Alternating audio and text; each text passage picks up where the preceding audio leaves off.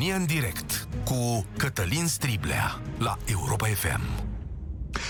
Bun găsit! Bine ați venit la cea mai importantă dezbatere din România. Azi sunt 30 de ani de când minerii își împachetau rângile și plecau din București după ce plantaseră panseluțe dar și în aplauzele unei părți din populație. Dacă nu mă înșel, pe la ora asta Ion Iuliescu le mulțumea public pentru spiritul revoluționar arătat și pentru faptul că țineau cu democrația, cum ar fi. Fuseseră două zile de bătăi cu șase morți, cu distrugeri, cu numeroase victime și cu răniți grav. Și totuși statul le mulțumea acestor oameni. Păi și ce legătură are asta cu ce vorbim noi astăzi, o să spuneți voi acum? Păi are. Căci ceea ce ați văzut unii dintre voi sau unii dintre noi acum 30 de ani, iar alții nu ați văzut, dar trebuie să știți, este că acest lucru este fundamentul greșit și fundamentul minciunii statului român. Aici este sursa tuturor relelor noastre. Pentru că 30 de ani mai târziu nu avem niciun vinovat, nu avem niciun dosar, nu avem pe nimeni pedepsit. Aici este sursa răului, pentru că o nație întreagă a văzut cum cei fără apărare, simpli trecători, femei, bărbați, ochelariști, cu barbă sau fără, oameni de credințe diferite au fost bătuți nemilos, adică au fost bătuți cei slabi și fără apărare. Și de aici statul român a extins această politică. Vreme de 30 de ani, România nu a avut grijă de cei vulnerabili. A fost politică de stat să nu-i ascultăm pe orfani, pe săraci, pe femei, pe copii. De câte ori ați văzut și ați auzit, inclusiv aici, la această emisiune, că o femeie care a mers la poliție nu a primit ajutor. Ba mai mult a fost rugată să se împace cu reclamantul. Și sigur a știut polițistul că și ea a făcut ceva. De câte ori nu au fost supuse ele agresiunii și hărțuirii sexuale și toată lumea a tăcut. Nu au trecut nici două săptămâni de când aici, la România în direct, ați auzit revoltora una din, unora dintre femeile care v-au povestit că de mici li s-a întâmplat asta. Norocul lor a fost poate că au locuit la oraș sau nu au dat de criminali în serie. Aici începe și povestea de astăzi. O tânără din Mehedin s-a dus la poliție săptămâna trecută să reclame un viol. Numai acest lucru și este un gest de un curaj exemplar în această țară. Cumva, ace- cumva această fetiță a știut ce are de făcut. Mai mult, se pare că după cazul Alexandrei din Caracal, chiar s-a schimbat ceva. Poliția a dus-o la un centru de protecție socială. Familia, adică o bunică de 82 de ani, a scos-o însă de acolo. Două zile mai târziu, criminalul i-a dat foc, iar ea este acum între viață și moarte, dar cu răni foarte, foarte grave. Cel care a incendiat-o este un bărbat care în ultimii 26 de ani a trăit în pușcărie pentru că a făcut 5 crime. A avut dreptul la liberare condiționată. În 10 rânduri judecătorii i-au respins-o, iar a 11-a oară i-au acordat-o. Socotind în bine ceea ce, din punctul meu de vedere, ar fi trebuit socotit în rău. Adică au văzut că el a făcut 215 zile de muncă și au socotit că e în regulă. Deși un calcul arată că ar fi putut avea 7000 de zile de muncă. De asemenea, faptul că a avut doar șapte încălcări ale normelor penitenciare. Dar să spunem că judecătorii știu meseria. Ce s-a întâmplat însă la poliție? Era acest om eliberat condiționat verificat de poliție? Care a fost reacția polițiștilor când au aflat că are o plângere de viol sau că au o plângere de viol pe numele unui criminal în serie? E aici un lucru pe care nu-l stăpânim bine. De ce era acest om încă liber după ce a venit o nouă plângere pe numele său? Și apoi ancheta socială. De ce? Ce s-a întâmplat după ce acest copil a ajuns acolo? Ce au stabilit oamenii aceia despre starea fetei? A fost un psiholog acolo când a fost audiată?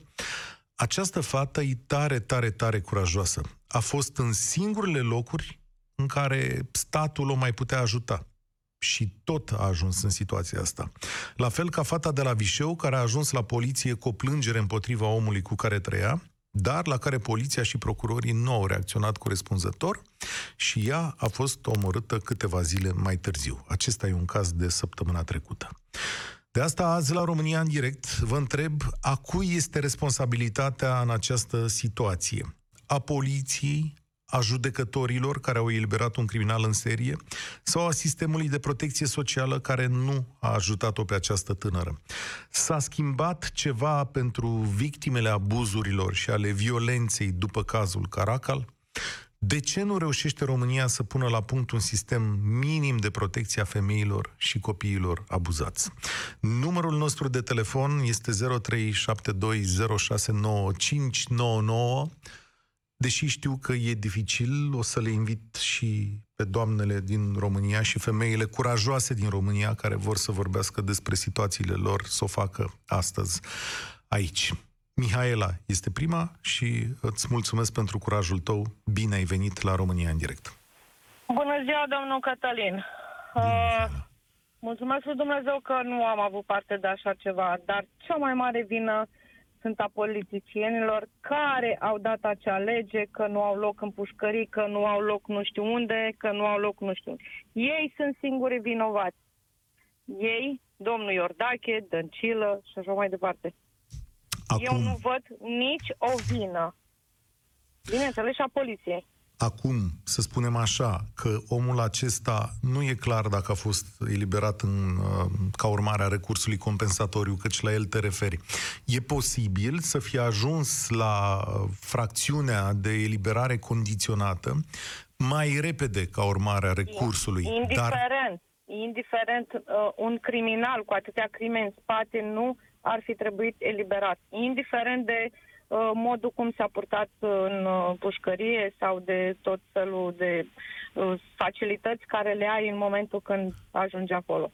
El a fost propus spre eliberare condiționată de o comisie de la penitenciar, în unanimitate, înțeleg din dosar, da? Deci toți oamenii care l-au avut în față au zis, uh, uite, Ion, ca așa-l cheamă, dă dovezi de îndreptare, s-a îndreptat, cu asta s-au dus la judecători. Primul Nu judec... există îndreptare în așa ceva. Eu nu văd o soluție a celor care fac crime consecutive. Dacă ar fi fost la prima abatere, spuneam, dar la atâtea crime consecutive nu aș fi văzut nicio reabilitare la asemenea oameni. în, Pare cercul, rău? Asta este situația. în cercul tău de prieteni sau de prietene, sunt femei care au avut de suferit Nu. vreodată? Nu, Slavă Nu. Domnului! nu. Slavă Domnule, mulțumim că nu. Slavă Dar Domnului! nu trebuie să stăm să așteptăm și poliția să-și facă treaba. Știu să stea la birou toată ziua, știu să întrebe uh, tot felul de date de nu știu ce până vine poliția sau altceva. Da, și Așa asta cum e în adevărat. America ați văzut ce, ce repede acționează, indiferent că e de rasă, uh, rasismă, că e albă, că e neagră, că e nu știu ce, imediat acționează. La noi nu. Mulțumesc tare mult, Mihaela, pentru punctul tău de vedere. Sper să ți se alăture și alte doamne, pentru că e timpul să-i arătăm statului român că trebuie să facă ceva și pentru cei slabi. Cristian e la România în direct. Bine ai venit! Bună ziua! Cristian Adolu din Brașov vă numesc. Am și eu o întrebare. Ce fac un judecător? Să facă dreptate să aplice legea? Aici, în Mai această ales, dacă situație... legea, mai ales dacă legea este strâmbă sau Aici, incompletă. aici, în această situație, nu știu de ce am și eu impresia că astea erau mecanismele puse la dispoziție de lege. Dar Haideți să legea vă spun o spune, chestiune. Mă scuzați Le- că intru un pic. legea Mă spune scuzați că că intru un pic. poate. Să știți că nu Ok. era un judecător tras la răspundere dacă mai refuza odată eliberarea condiționată. Ei, tocmai de aceea. Pentru că, de exemplu, am avut la un moment dat la unde am făcut eu facultatea, coleg un judecător. Știți ce mi-a zis? Eu aplic legea. Nu. Tu faci dreptate. Tu trebuie să faci dreptate. Nu trebuie să aplici legea, pentru că legea, chiar și Constituția, poate fi uneori incomplet. Poate fi și tu trebuie să spui lucrul ăsta, să faci un precedent și să-i primiți la nenorocitea de corupți din Parlament să o facă, să o perfecționeze ca să nu mai existe astfel de caz. Da, îmi Apoi pare ce- rău, dar nu știu de ce nu ne auzim, Cristian. E ceva în neregulă cu telefonul tău și îmi pare rău că aș fi vrut să-ți ascult Uh, mesajul până Da, la... cred, cred că este o problemă de, de Da. rețea, dar nu știu, acum m-am mai mișcat. Se, ve- se aude mai bine? Da, te rog. Bun. Deci, uh, prima chestie, ca să mă repet un pic, judecătorul mi-a zis, eu uh, aplic legea. Nu, ei trebuie să facă dreptate. Ei trebuie să vadă acolo unde legea este imperfectă și să o trimeată înapoi în Parlament pentru perfecționare. Pentru că ei au acolo de-a face cu acea lege să vadă dacă merge și dacă nu merge. Și nenorociți aia din Parlament, pe care tot noi îi votăm de atâtea ori, da? Deci noi suntem vinovați că îi votăm, Țin să-ți Trebuie aduc să-și facă aminte meseria. că atunci când procurorii au făcut diverse proteste și au semnalat ministrilor justiției și Parlamentului că le sunt luate niște uh, modalități de a aplica legea, Parlamentul le-a spus că ei nu fac politică. Ia aduceți-vă aminte de ce a zburat doamna și din funcție. Nu cumva pentru că i s-a spus că nu poate interveni în procesul legislativ, la un moment dat vă aduceți aminte de chestiunea asta, că procurorul e dator să aplice niște instrumente și așa mai departe. Monica e la România în direct, astăzi vorbim despre cazul fetei de la Mehedinț, incendiată de un criminal în serie, da? După ce ea a pus plângere, a depus plângere de viol. Monica, bine ai venit! Uh, bună ziua! Știu că e greu, dar te ascult. Da, bună ziua!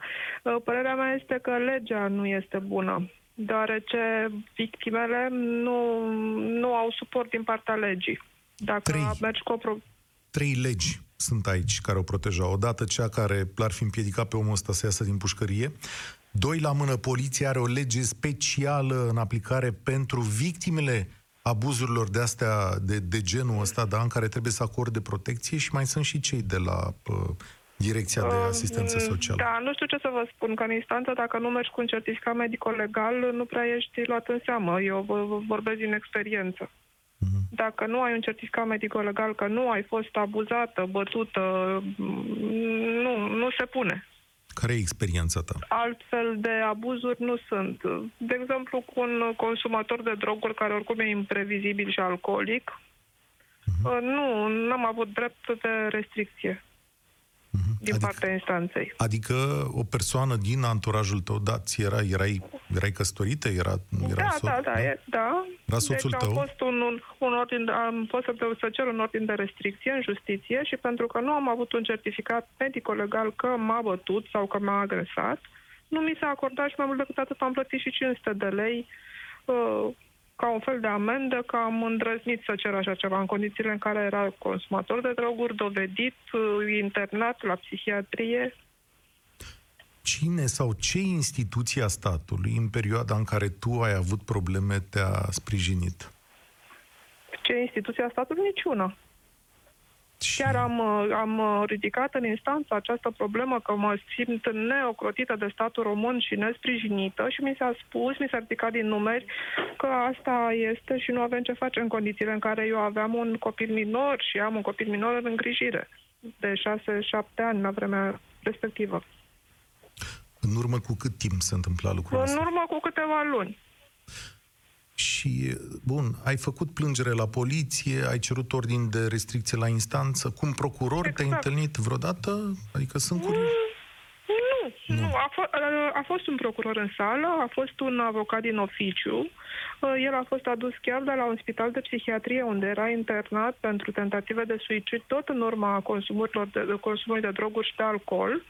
Iar eu nu am avut câștig de cauză, deoarece nu am avut un certificat medico-legal care Adică- să ateste faptul că el uh, m-a agresat. Exact. Scuză-mă ca să spun mai pe șleau pe românești, adică nu te-a bătut destul de tare. Nu m-a Adică- bătut, nu m-a bătut deloc, că nu m-a bătut, dar Mhm. faptul că e consumator de droguri și consumator de alcool și droguri de mare risc, nu vorbim despre nu știu ce. Uh, și a- fiind cu un copil, uh, vă dați seama că sunt imprevizibili și nu se știe ce se poate întâmpla. Dar statul român nu te... Chiar am, am fost tentată să fac o petiție, dar nu știu cum să prote, uh, procedez.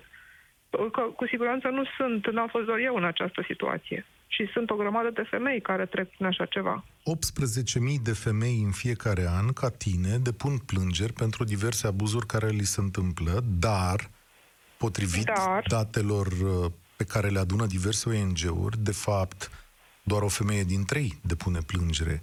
Um... Deci, credeți-mă, eu am fost la poliție, am fost la poliția pentru străini, pentru că era cetățean străin, am fost în audiența la, mm, cum se zice, șeful lor, comandantul poliției, mi s-a explicat foarte așa că dacă nu vă agresează, știți, nu se poate întâmpla nimic. Am zis și mai mult decât atât, trebuie să plătești și 500 de lei uh, o amendă sau nu știu ce este, că nu am avut câștig de cauză, că nu m-a agresat, adică n-am venit bătută măr. Ai reușit, să zicem, să termine această relație? Adică astăzi ești în siguranță? Am, da, astăzi sunt în siguranță, dar cu mari eforturi și datorită mie în principal. Acum lupt pentru custodia totală asupra copilului. Sper să n-am vreo surpriză și în direcția asta cu legea românească și cu justiția română. Care e atitudinea că... generală a bărbaților români cu funcție pe care îi întâlnești și cărora femei ca tine sau fata de care vorbim noi astăzi sau de la care am plecat le cer ajutorul? Sincer să fiu, în situația asta nu m-am lovit de bărbați. Întâmplarea okay. a făcut să fie femei. Poate nu e întâmplarea, poate e sistemul. Poate la o plângere de genul acesta, poate într-adevăr în poliție sunt doamne care lucrează. Uh, să știți că la poliție au fost destul de drăguți, dar, adică au vorbit frumos cu mine, dar, știți, mi s-a sugerat că ar fi mai bine să renunțați la plângere, că este mai bine așa. Nu? Da. Da, cam așa se procedează. Am auzit de acest lucru, am auzit de presiuni și din partea e polițiștilor și a procurorilor. Da. Ei sunt foarte drăguți, foarte așa, dar totuși știți că Monica, îți mulțumesc tare mult pentru mărturia ta. Îți doresc să fii uh, puternică pe mai departe, pentru că ai nevoie pentru copilul tău. Și da, asta este acesta este genul de caz clasic în care, da, nimeni nu-ți vine în ajutor. Și acum gândiți-vă la această fetiță de 17 ani de la capătul lumii din uh, România, că s-a pus nu în situația unei femei mature, așa cum e Monica, să se bată cu acest sistem. S-a dus în singurele locuri în care știa că poate să primească ajutor. La poliție și apoi la Direcția de Ajutor Social. Și culmea, după asta ajunge acasă, agresorul ei este liber, și mai dă și foc. Da, un copil trădat de la cap la coadă de statul român care are această atitudine. Nu mai bine vă împăcați voi? Da, știți că s-ar putea să mă omoare, spune ea. Eh, ai făcut și tu ceva. Haide că nu-i chiar atât de greu. 0372069599 despre această grozăvie care nu se mai termină în România. E Liviu la telefon. Salut, Liviu! Bună ziua, Cătălin! Vorbesc din situația unui tată de fată și de fată, să zic așa. Este crunt ce s-a întâmplat. Vina 100% a statului român prin toate Hai să individualizăm, că despre asta e discuția da. de azi, că uh, așa, sigur dacă, că da. Dacă acest, dacă acest individ era controlat atunci când s-a ieșit, când a fost eliberat din închisoare, deci, pe verificat din punct de vedere psihologic, dar ar, tocmai asta e ideea, că ne trebuie niște psihologi buni, buni, buni de tot, care să evalueze acești indivizi și să vadă ei chiar sunt reabilitabili sau nu. Atunci nu se ajungea la acest caz, nu ajungea nici măcar în casa fetei. Deci, impotența statului pleacă de aici. Apoi, uh, cum putem să ne așteptăm de la polițiști să facă dreptate când bună parte din ei sunt implicați în tot felul de, de um, să le zicem afaceri. să zic așa. Da, să le da zicem afaceri, cu prost pe net și așa mai departe. Aceeași cârdășie care a fost permisă. De ce? Pentru că statul a închis ochii. Iarăși, încă o dată, statul. Da, legea este prost făcută și cum au spus și antevorbitorii mei, Așa este într-adevăr. Nu face ceea ce trebuie judecătorul pentru că el aplică, re, aplică legea. Dar dacă ar avea puțină umanitate, cu siguranță atunci ar putea discerne între ce e mai bine. Să facă o analiză absolut corectă și de ansamblu a situației și cu datele colectate să, să ia hotărârea corectă, atunci, da, într-adevăr, s-ar putea face ceva. Ar fi mai multe șanse. Dar atâta timp cât el încearcă să se spele pe mâini, să zic așa, pentru că el aplică legea și asta e, da, nu are doamna certificat medico-legal. Păi la naiba o lăsăm cu un drogat tiv? Întreb și eu. Da, ai văzut, da. dacă n-a bătut o măr, și... dacă n-a venit cu hârtia în mână exact, care să-l acopere exact, pe exact. polițist, să-i zică, domnule, uite, a fost bătută. Nu. Știți, Polițist. nu v-a bătut încă, mai stați un pic. Și eu am avut un caz în care un vecin mă hărțuia și mă tot reclama din nimic, mi-am împins soția pe scări cu copilul de trei luni în brațe și ghici, a venit polițistul și mi-a spus, da știi ce, dar nu mai bine vă împăcați. Îmi faci mie un necaz dacă pui uh, dosarul, dosarul ăsta, da? Păi da, bun, și cum ieșim? Că... Uite, eu îți spun, uh, mă uit așa, a trecut un an de la moartea Alexandrei la Caracal, și văd că există un lucru care s-a întâmplat și el arată în felul următor. Două fete din medii mai sărace, neajutorate, au învățat drumul la poliție. E un pas înainte. Și este. fata Dar din Mehedinț și cea de la Vișeu s-au dus și au reclamat pe agresorii lor. Dar nu e suficient vorba ta. Ce urmează mai și departe? Polițiștii nu au făcut ceea ce trebuia, nu au luat toate măsurile, pentru că sunt destul de înguști la minte și nu ar putea, într-adevăr, în, în unele cazuri, mă, mă tot gândesc acum la cazul Zizin cu, cu polițiștii aia săraci copii, uh, tipau, folosim pistolul, da sau nu? Păi nu, frate, stai să fie o lopată în cap. Nu, aia e, în toate cazurile. Deci, trebuie să existe și acea marjă de, de, de libertate în a-i lăsa și pe uh, judecători să-și facă uh, treaba să evalueze cazurile așa cum ar trebui, nu să fie efectiv uh, pisați apoi pentru orice chichiță că nu a făcut exact, exact cum era în lege, pentru că și acolo sunt interpretabile, să fim serioși. Îți mulțumesc, Liviu. România în direct 0372069599. O fată de 17 ani din Mehedinți este incendiată de cel pe care l-a acuzat de viol și care se află încă în libertate, deși comisese cinci crime. Ce-am... Îmi vine în minte doar o singură întrebare acum. După cazul Caracal, mi se pare că am schimbat foarte mult, adică e clar că fetele din medii, chiar și din medii mai sărace și neajutorate, au învățat ceva de acolo și au zis, da, ia uite, există un loc unde ne putem duce. Dar se pare că statul nu s-a schimbat.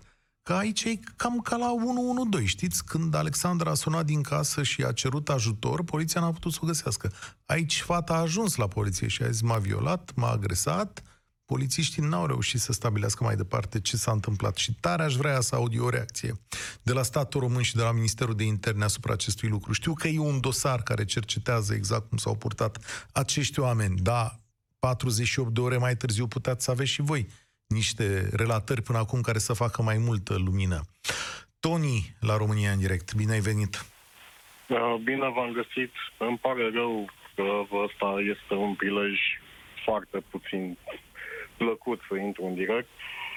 Uh, ce să zic, sunt convins că toată lumea uh, identifică autorii morali a acestei crime îi va identifica. Eu am doar o întrebare referitoare la controlul judiciar ce urmează eliberării condiționate. Da. Uh, am înțeles că acest control judiciar este obligatoriu și se întinde pe o perioadă de 10 ani de la liberarea condiționată. Așa știu și eu și știu că respectivul trebuie să se prezinte din când în când la poliție, să dea cu subsemnatul, să-l mai întrebe ea de sănătate.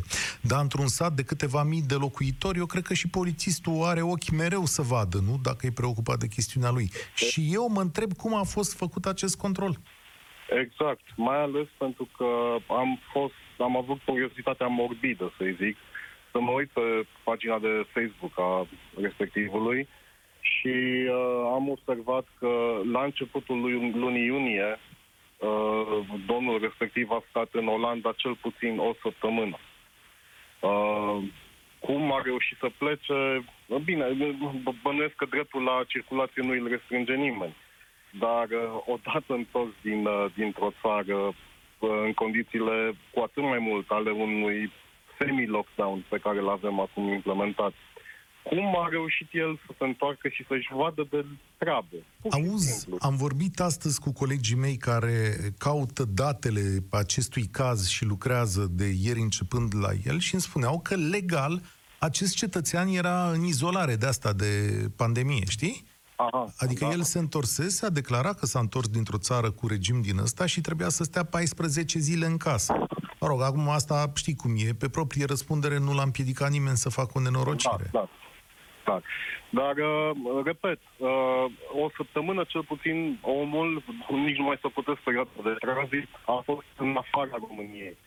Deci aceste controle uh, periodice sunt mai rare de o săptămână, uh, trag eu concluzia. Da, uh, evident. Ținând, ținând cont că omul uh, avea și deja o plângere. Pe, uh, adică eu știu că la plângeri, în funcție de probele pe care le ai, uh, ca poliție poți să dispui cercetarea în stare de arest ținând cont că omul era și recidivist. Nu cred că s-ar fi comis un abuz asupra drepturilor lui. E semnul meu de întrebare pentru că nu-mi dau seama cum, din moment ce s-a depus plângere și a și fost audiat, înțeleg, uh, omul uh, a plecat de acolo, din sediul poliției. Nu, nu mi-e clar deloc aici. 0372069599 România în direct. Anca e acum alături de noi. Anca, bine ai venit! Bună ziua, bine v-am găsit.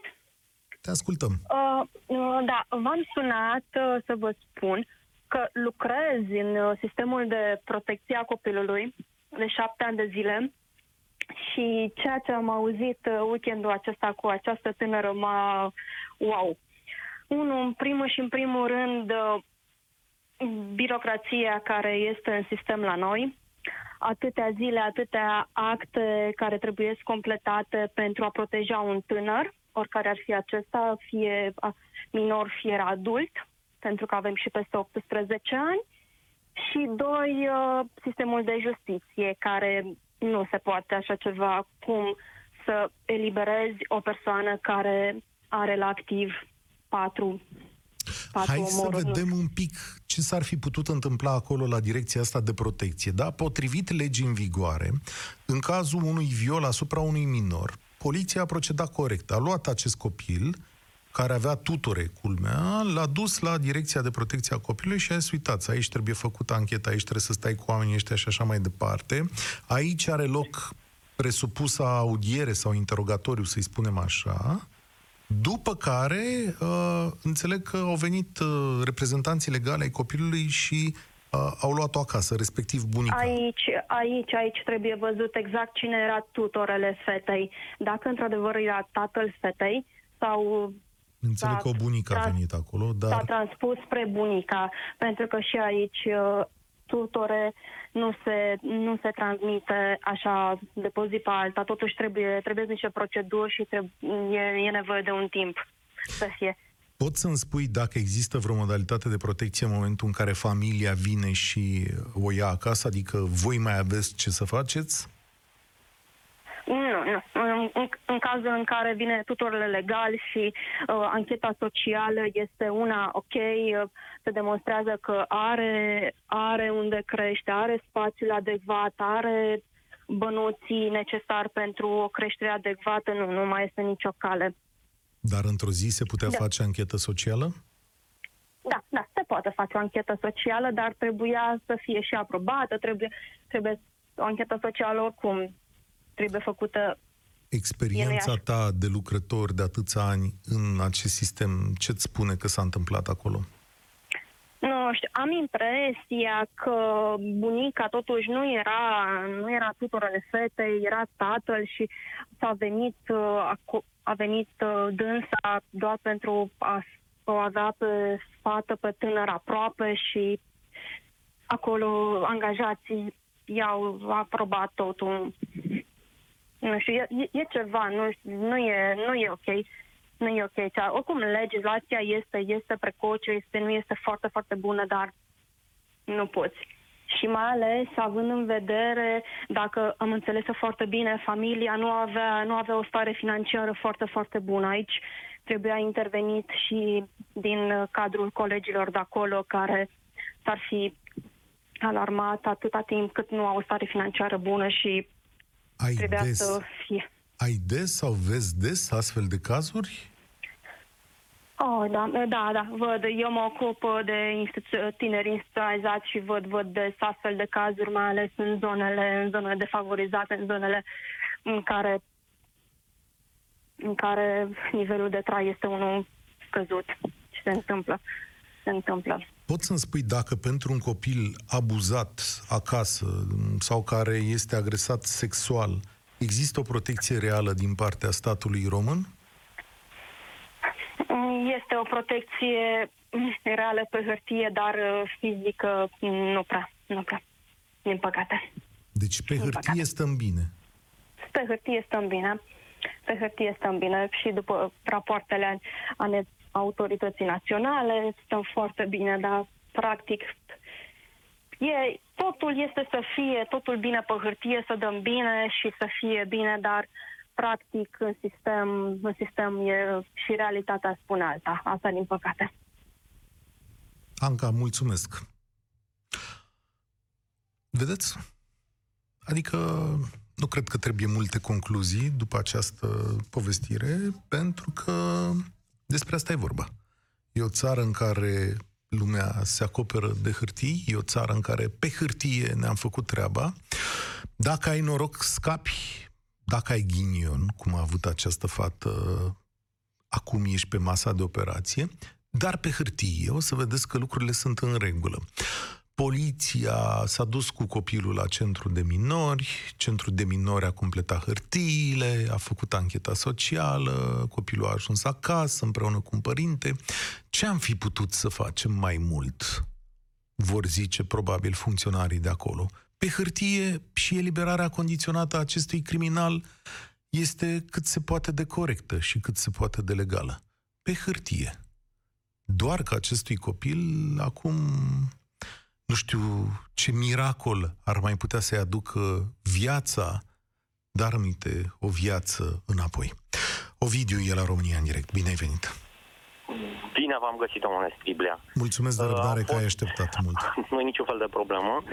Am uh, ascultat cu atenție uh, cei doi antevorbitori, domnul care s-a referit la cercetarea judiciară de după eliberarea, eliberarea condiționată, precum și doamna care a vorbit de la protecția copilului și mi-au plăcut că au fost detalii foarte aplicate pe caz și bine detaliate, ca în special doamna care a vorbit de la protecția, doamna, domnișoara, ce, poate, uh-huh. ce era, ce era, a dat niște exemple foarte în detaliu, în particular. Eu aș putea să remarc două planuri în situația asta.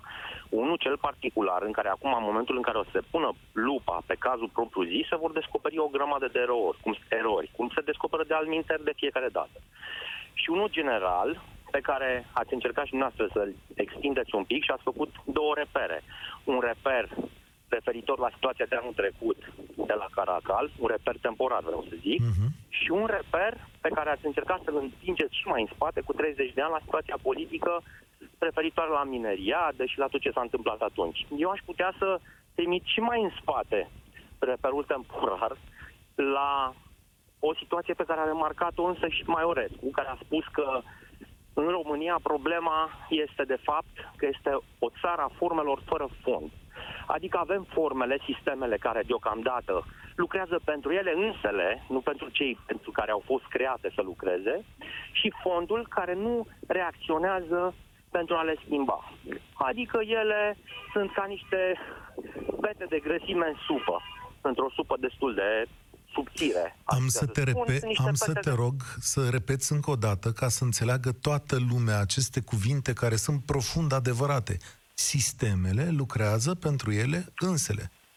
Sistemele lucrează pentru ele însele. Sistemul medical lucrează în special pentru cei care sunt în sistemul medical, sistemul de justiție pentru cei care lucrează în sistemul de justiție. S-a văzut atât de frumos și atât de clar acum când uh, s-a pus problema pensiilor speciale, cum au intrat în grevă și cum probabilitatea de a se bloca sistemul a generat factorul politic să renunțe la ideea asta. Deci toate sistemele lucrează pentru ele însele și nu pentru cetățeanul pentru care ar trebui să lucreze în mod normal. Da, da, da, despre asta e România. Dacă această despre fată din Mehedință ar fi fost fata cuiva, fata cui trebuie, dacă Alexandra Măceșanu ar fi fost fata cui trebuie, o să zic aici un lucru pentru care probabil multă lume o să fie nemulțumiți. Uh, Alexandra Măceșanu era uh, verișoara, mă rog, de-a doua sau nepoata de-a doua lui Alexandru Cumpănașu, care știa tot Ministerul de Interne. Adică a, acela a devenit un caz, nu comentez traiectoria după, ulterioară a lui Cumpănașu, după, după, după ce, ce da, după ce, Cumpănașul, după ce Cumpănașul a intervenit și a sunat la procurorul general, la ministrul de interne și a determinat punerea unor mecanisme în mișcare. Că altfel Din nu vorbeam. Iertați-mă că v-am întrerupt. Din nefericire, probabilitatea ca acea fată să fi fost a cui trebuie și să se aflat să se, să se fie aflat în situația asta era puțin probabilă. În timp ce o fată dintr-un mediu, sau mă rog, o persoană dintr-un mediu cum au fost cele două fete, Măceșanu, uh, ce alt îmi scapă? Luiza Melencu. Luiza, așa, Luiza Melencu. Sau în cazul fetei care a fost incendiată zilele trecute și care provin din medii, să spunem, mai sărace, mai expuse, iată că s-a întâmplat ce s-a întâmplat.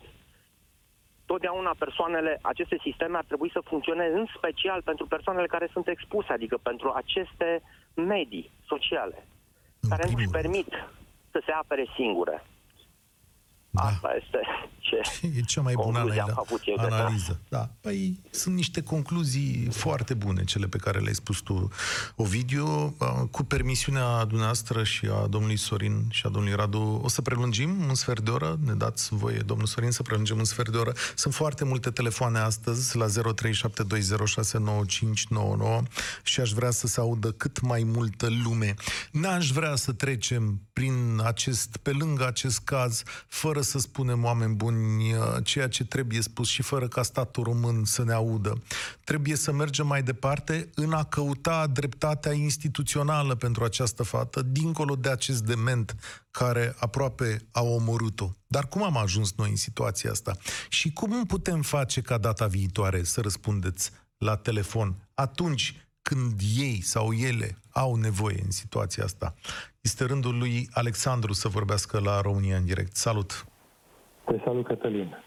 Um, vreau să fiu foarte succint și foarte zic, constructiv. Um, și anume, uh, cu ani în urmă am avut și o parte de un astfel de incident cu o angajată, o tânără angajată, era studentă în anul întâi și care a fost crunt bătută, nici măcar de iubit, ci de un admirator, dar un golan infractor cunoscut, s-a întâmplat în județul Unedoara.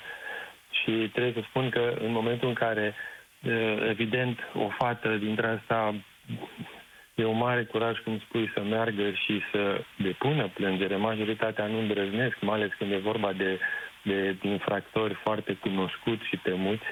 Și uh, ea, în timp ce era la poliție, își depunea plângere, Top. Recuperăm, ia să vedem. Nu mai recuperăm legătura asta, îmi pare rău, nu știu ce s-a întâmplat, dar v-am spus că prelungim emisiunea. O rog pe Marcela să păstreze numărul de telefon al lui Alexandru și vom începe cu el chiar înainte, chiar imediat după știri. De aceea, acum, la finalul acestei prime părți, o ascultăm pe Octavia. Bine ai venit la România în direct. Uh, bună ziua, Cătălin. Uh, eu sunt o victimă de acum câțiva ani, uh, fostul meu soț împreună cu familia lui mă bătea crunt în comuna Largu, județul Buzău. Uh, știa toată poliția, știa toată primăria, toată preotul, știa toată comunitatea. Nimeni nu a făcut nimic. Uh, nici poliția, nici, uh, uh, nici comunitatea. Uh, uh, restul nu s-au băgat. Uh, am auzit concluzia cu antevorbitorii mei, uh, sistemul ar trebui făcut pentru oameni, nu pentru sistem. Uh, Ai scăpat? Poate că uh, am scăpat, uh, am fost alungată din sânul familiei, uh, am rămas în urmă o casă făcută cu puțină importanță, uh, dar au rămas în urmă doi copii care trăiesc uh, în același mediu, dar fără mama lor.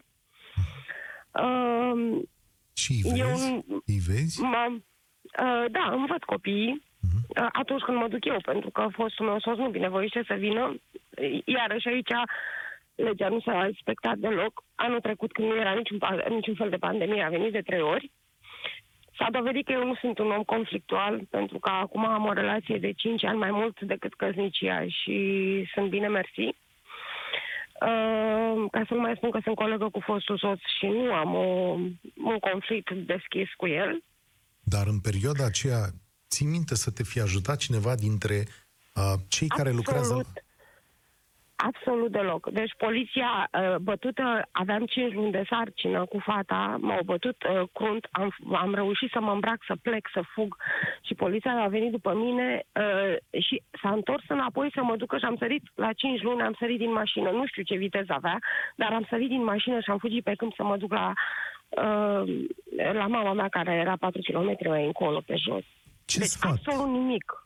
Ce sfat ai tu pentru femeile care, uite, poate n-au curaj și ne ascultă acum și trec Va prin trebui situația ta? totuși, uh, cred, că, cred că România începe să se schimbe, uh, cel puțin din mentalitatea oamenilor, să meargă să caute ajutor, să meargă, să meargă, să meargă să se elibereze, pentru că este foarte, uh, este foarte greu să trăiești într-o familie care uh, te jignește, care te bate, care te nu ai să reușești niciodată să-ți revii acolo. Uh, și uh, poate că nu ne mai trebuie altă Alexandra sau altă fată ca cea pe care le povestiți și poate că se schimbă, poate că aud și autoritățile acestei emisiuni ale dumneavoastră și alte emisiuni de calitate în care uh, să punem uh, vorba domnului uh, Petreanu, Uh, să, și a dumneavoastră de altfel, meritocrația să, să primeze în România și să meargă să se plângă, să meargă să spună, să meargă Uh,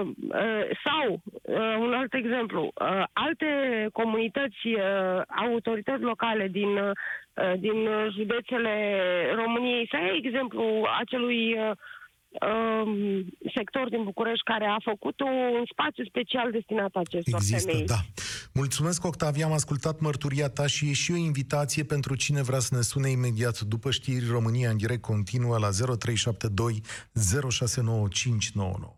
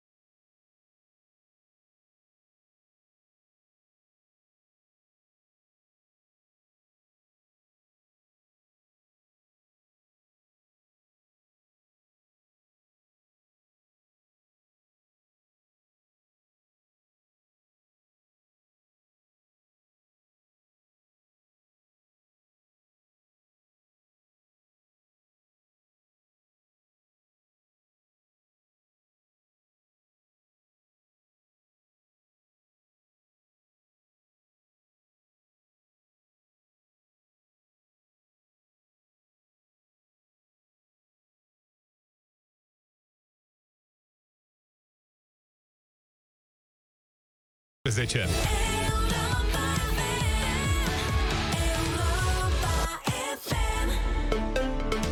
Știrile sunt prezentate de Iulia Verbancu. Bine venit, Iulia!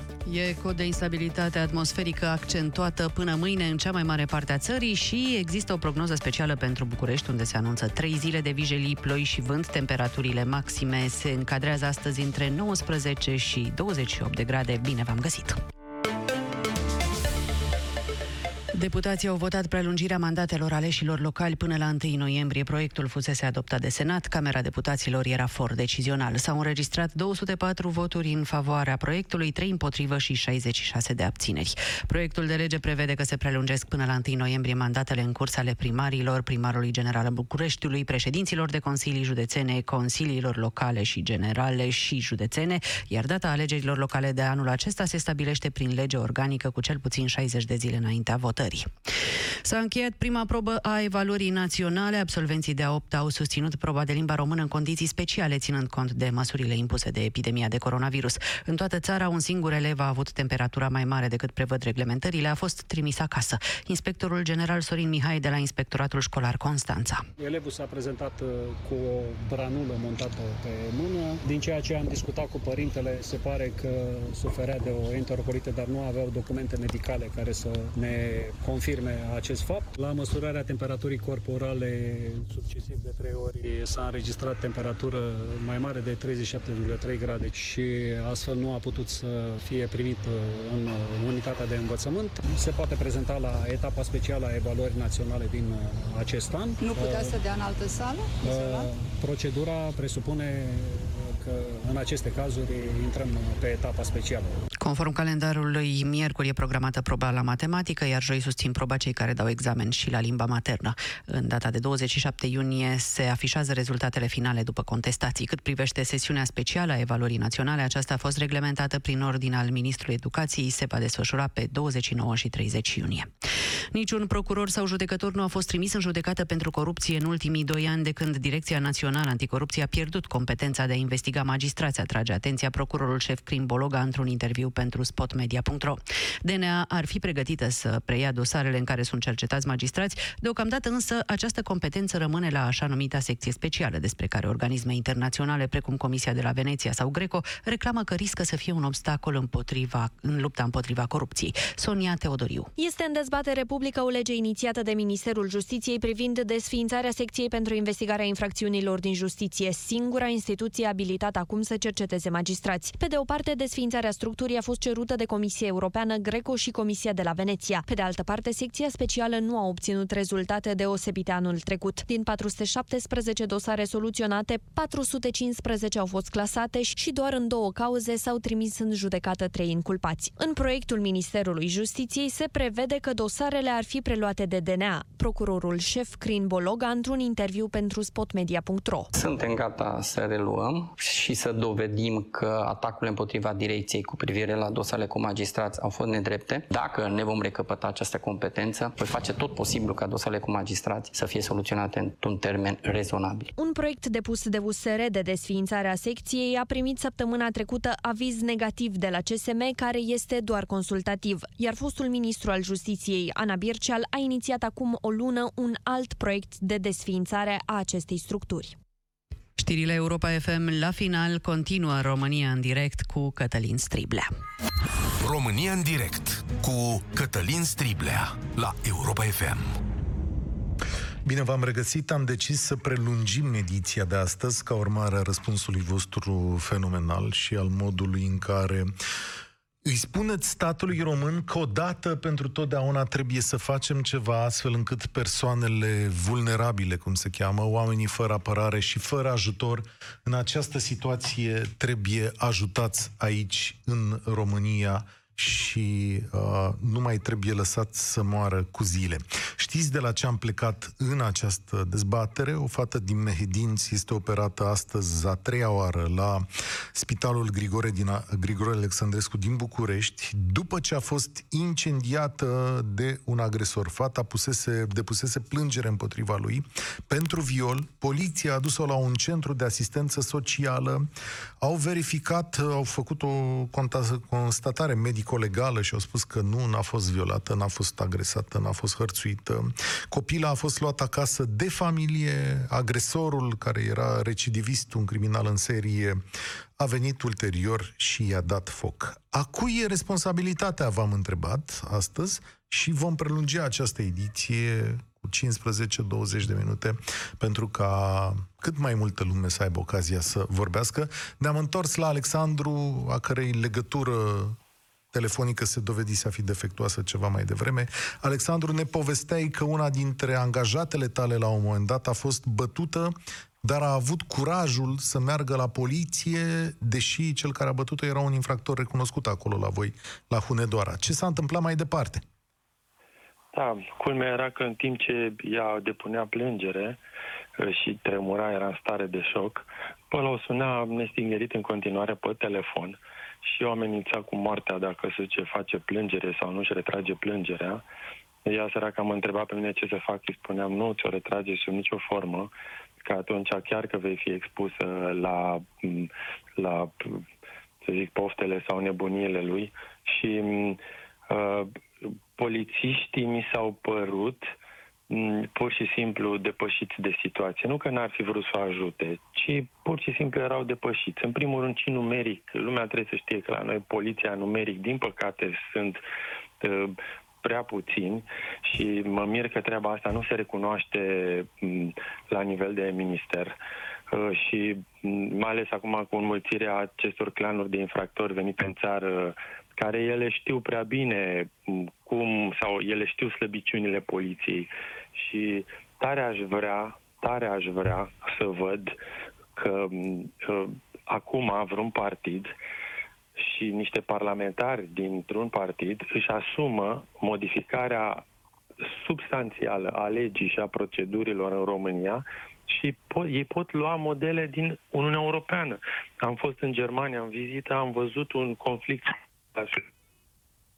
iar s-a întrerupt, avem ghinion cu această legătură a lui Alexandru, dar ideea principală aceasta era. Da, și trebuie să ai curaj să mergi la poliție, trebuie să ai curaj să te duci să reclami pe cel care te agresează, așa cum a făcut această fată, așa cum a făcut săptămâna trecută o fată din Vișeu dar care, iarăși, fără protecția poliției, a fost omorâtă. După cazul Alexandrei Măceșanu și cel al Luizei Melencu, este clar că fetele tinere din România și care vin din medii mai sărace au învățat totuși că există cineva care le poate ajuta. De asta poliția în momentul ăsta și direcțiile de asistență socială trebuie să facă mai mult decât pe hârtie. Nu-i abandonați pe oamenii aceștia încă o dată. Că aici pare vorba de un fel de trădare. Unde să se ducă fata asta cu părinți la muncă în străinătate? La poliție s-a dus, la asistență socială s-a dus și acum e pe un pat de spital. Cine să o ajute pe ea? Da, dacă ar fi fetele voastre, cum ați proceda? Mariana e la România în direct. Bine ai venit! Bună ziua, Cătălin! Te ascult, Mariana. Um, te sun, uh, sunt mama două fete. Nu vreau să vorbesc neapărat despre chestia asta. Aș vrea să te întreb și să întreb țara asta, cât de mult este prea mult? Câte fete trebuie să mai moară uh, ca în sfârșit să se întâmple ceva? Auzăm înainte cineva a spus, sunt puțin polițiști. Eu nu mi-aduc aminte să fi fost uh, la poliție uh, pentru o cauză minoră, pentru na, conflicte de astea în vecinătate și poliția să-mi fi dat o rezoluție pe loc. Ce mai mult, acum se prelevează de chestia asta. Deschideți, mergeți în instanță. Ce să facă copila asta la 17 ani? Unde să se ducă ea? Fără un, un suport al familiei, fără educație, că de aici începe toată chestia. Nu știu copiii ăștia drepturile, nu știu ce să facă, cum să facă și când să facă, unde să caute ajutor. Și poate trec de la una la alta, dar uh, chestia asta are aș vrea să fac o referire la uh, istoria asta cu, cu angajații de la protecția, consum, uh, protecția copilului care lucrează la diversi tipi de la PSD și care hmm. încearcă să iasă din închisoare. Da, ai dreptate. Păi, cu, cu ocazia asta, înțelege și nenea ăla de acolo că n-a, el se consideră nevinovat că a luat două femei să-i facă manicura. Problema este că femeile alea nu și-au făcut jobul pentru care erau plătite și prinse în schemă. Ele n-au salvat viața unui niciunui copil. Faptul că un, un angajat public nu-și face treaba și nu poate să fie evaluat și nu este evaluat, că e polițist, că e angajat, nu are importanță unde. Asta este ce se întâmplă acum în România. Am uitat cu totul pentru ce e Liviu Dragnea în închisoare, că despre asta vorbeai și da, într-adevăr, acolo erau angajați de la Direcția Socială, Direcția de Protecție a Copilului, care lucrau la partidul de guvernământ. Și exact cum ne-a spus cineva mai devreme, sistemele lucrează pentru ele însele în țara asta, adică nu sunt făcute pentru cei care au nevoie. Tu, ce le înveți pe fetele tale când Adică în momentul în care vorbești oh. cu ele și le spui să se păzească sau cum le înveți să fii curajoase? Uh, pentru că eu sunt o, o curajoasă și uh, uh, am, am insistat să fie educate ca să-și cunoască drepturile, am insistat să fie educate ca să stea pe picioarele lor, dar aș vrea să, re, să revin iarăși în, în finalul istoriei fetei ăștia. Îmi vine să plâng. S-a discutat o săptămână, voi, presa, despre masca și trabucul premierului Orban. Nu asta importă. Aș, aș vrea acum să discutați o lună despre fata asta, care nu va mai fi om în veacul vecilor. Nu numai că uh, cicatricile fizice îi vor rămâne acolo, sufletul ei va fi măcelărit. Cine i le-a luat? Cine are drept de viață asupra ei? Un criminal? Un criminal care a mai omorât patru oameni? Ce sistem este ăsta? Ce sistem este... Uh, ce sistem hrănește poliția care a zis ok, nu ne interesează, dăm pagina și uh, o trimitem la, la centrul de recuperare. Și acolo ce-i facem? O dăm în grija unei bătrâne de 80 de ani. Îți promit că... Problema asta problemă de matematică, luați o problemă de matematică și disecați-o pendelete ca să putem să înțelegem toate repercursiunile ei. Nu suntem într-o republică arabă unde o femeie este egală cu o capră. Nu treceți așa de ușor. Aș vrea să văd, să văd toate fetele care merg în, în facultăți, care tot hip, toți hipsterii, toți tinerii ăștia care acum deschid ușile vieții să-i văd în stradă, să, să-i văd că, că pentru copila asta, care din nefericire va muri probabil, pentru ce? Câte, întrebarea mea astăzi este, câte copile trebuie să mai moară ca statul ăsta să facă ceva și ca polițiștii să-și facă treaba. Mulți puțini se pensionează, au salarii. Domnule, trebuie să faci ceva alea 8 ore, nu să stai să, să licitezi pe, pe, pe network să, să-ți cumperi ce trebuie online. Îți mulțumesc no, pentru telefonul tău. Sunt un pic cam emo- emoțional implicat în discuția asta, dar este păcat să treceți așa de ușor peste viața copiilor ăștia.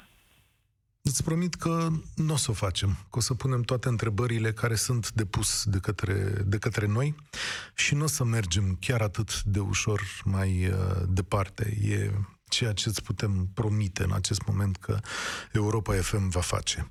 Anca, e rândul tău să vorbești la România în direct. Ești ascultată. Bună ziua tuturor! Um, mă bucur că am reușit să intru în direct. Uh, îmi pare rău că situația a degenerat pentru această tânără. Din păcate, sunt multe alte tinere și nu neapărat tinere în situații poate similare.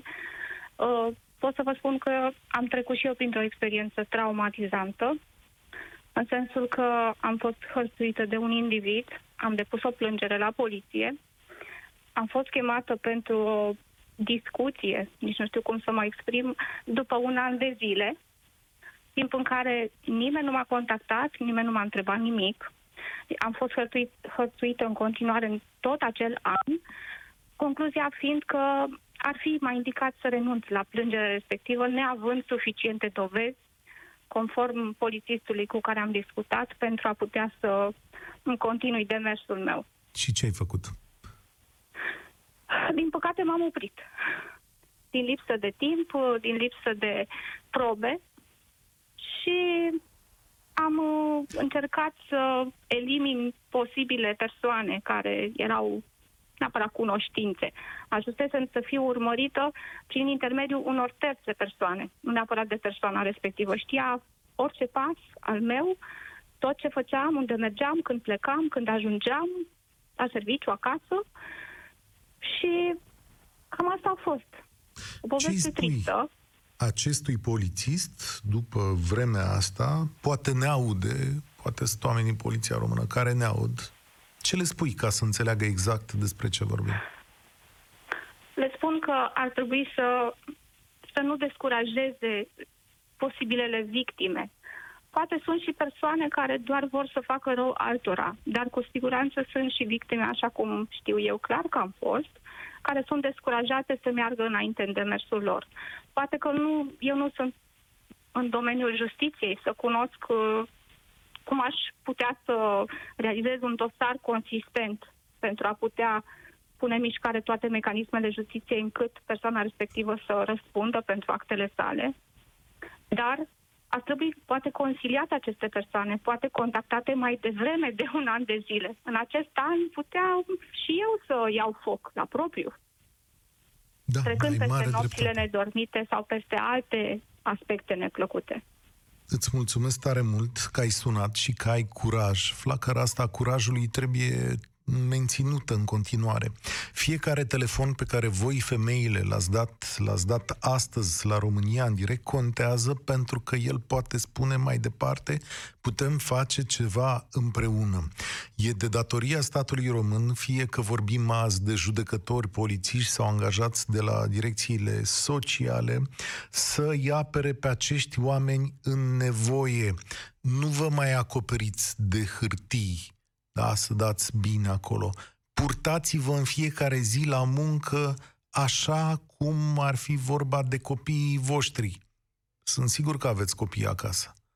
Purtați-vă cum trebuie. Știu că sunt o grămadă de lucruri care vă împiedică să vă faceți treaba.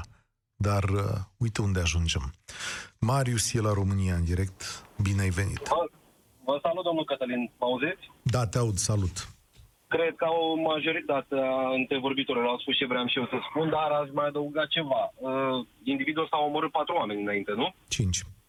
Cinci. Uh, dacă cumva de are ghinion fata asta, o să fie șase. Da. Ăsta de ce mai e în viață? Pentru că legea la noi nu are pedeapsă capitală n-ar, și... N-ar fi mai corect să fie pus în fața Plutonului?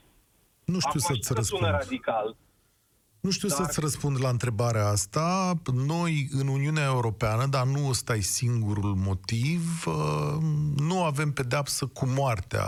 Europa luminată crede în posibilitatea oamenilor de a se reabilita, iar acolo unde nu e posibil, în izolarea lor socială. Îmi cer scuze, dar ce reabilitare să aibă ăsta după cinci omoruri? Da. Adică eu cred că asta ar trebui gândită. Eu nu am copii, nu știu cum cum înseamnă, da, ce înseamnă, dar bănuiesc că cine ne ascultă și au copii, să fi pățit copilul așa ceva, cred că sigur s-ar fi gândit la așa ceva. Și mai ales să aibă cinci, cinci omoruri în trecut ăsta. De ce să stea în pușcărie pe banii noștri? Deja ținem toți pe cine ținem acolo la guvern. Și să-l mai ținem și pe ăsta 20 sau 30 de ani cât o mai trăi în pușcărie tot pe banii noștri. Da, mi-e greu, nu vreau să pornesc această dezbatere Ei, acum. Nici eu nu vreau și nu vreau să par radical. Uh, uh, făceam o comparație când la munte un urs devine violent sau atacă lumea pe acolo, de ce e împușcat? Că e urs, acum... Păi, da, da. dar nu are discernământ. Păi nici Sau un om, are, spre da. exemplu, ar avea. Dar da. să vezi, se pare că ăsta nu pricepe. Aici știi care e marea chestiune? Că eu încep să mă îndoiesc, îți mulțumesc tare mult, Marius, ai drum bun.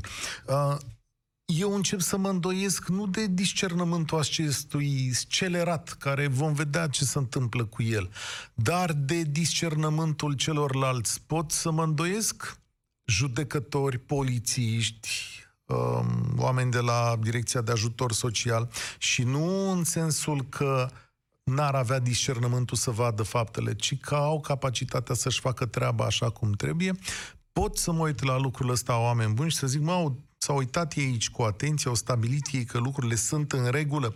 Ce se întâmplă ca urmare a acțiunilor mele în momentul în care semnez foaia asta și se cheamă cam scăpat de treabă?